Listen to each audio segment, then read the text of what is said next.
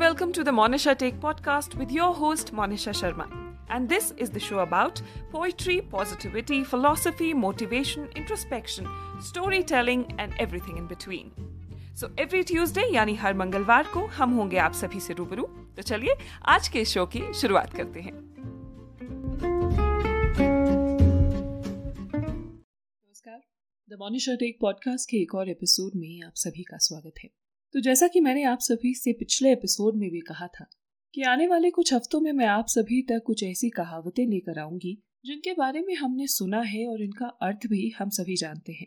मगर इन कहावतों के पीछे की कहानी हम नहीं जानते। या फिर ऐसा कहें कि इन कहावतों के पीछे की कहानी के बारे में हमने कभी सोचा ही नहीं।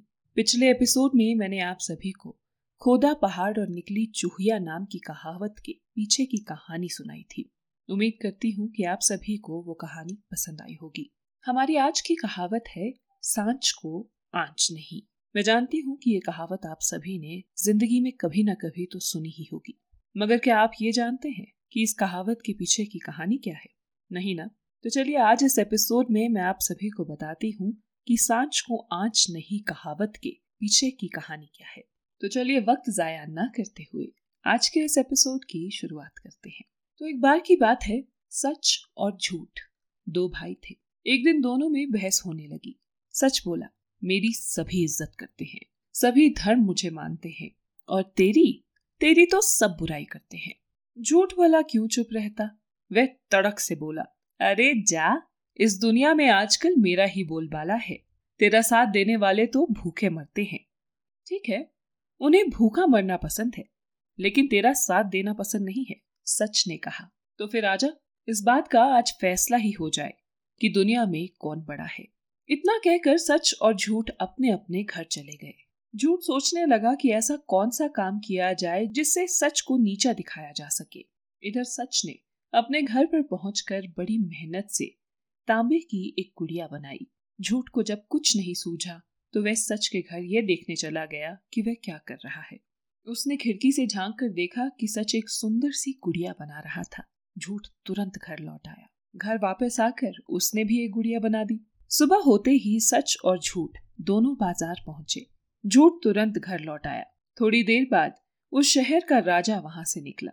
उसने सच की गुड़िया देखी तो उसे अच्छी लगी। राजा के मंत्री ने जाकर जब गुड़िया की कीमत पूछी तो सच ने गुड़िया की कीमत पाँच रुपए बताई। राजा ने गुड़िया तुरंत खरीद ली। थोड़ी दूर चलने के बाद राजा ने देखा कि एक पेड़ के नीचे वैसी ही गुड़िया लिए एक और आदमी बैठा है। जोड़ा बनाने के विचार से उसने कीमत पूछी तो झूठ ने कहा, दस रुपए। राजा ने सोचा, ये क्या बात है?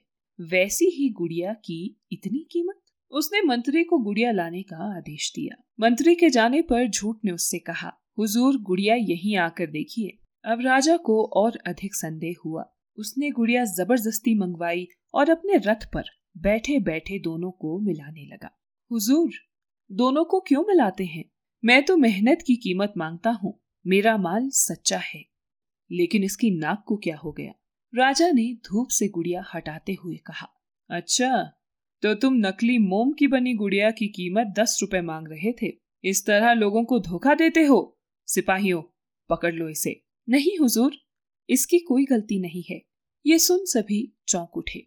राजा ने देखा कि पहली गुड़िया वाला हाथ जोड़े खड़ा हुआ था।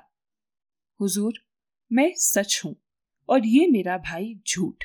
आज ये फैसला होना था कि हम दोनों में कौन बड़ा है, और वो हो गया। राजा अब सारी बात समझ गया, लेकिन मंत्री को विश्वास नहीं हुआ।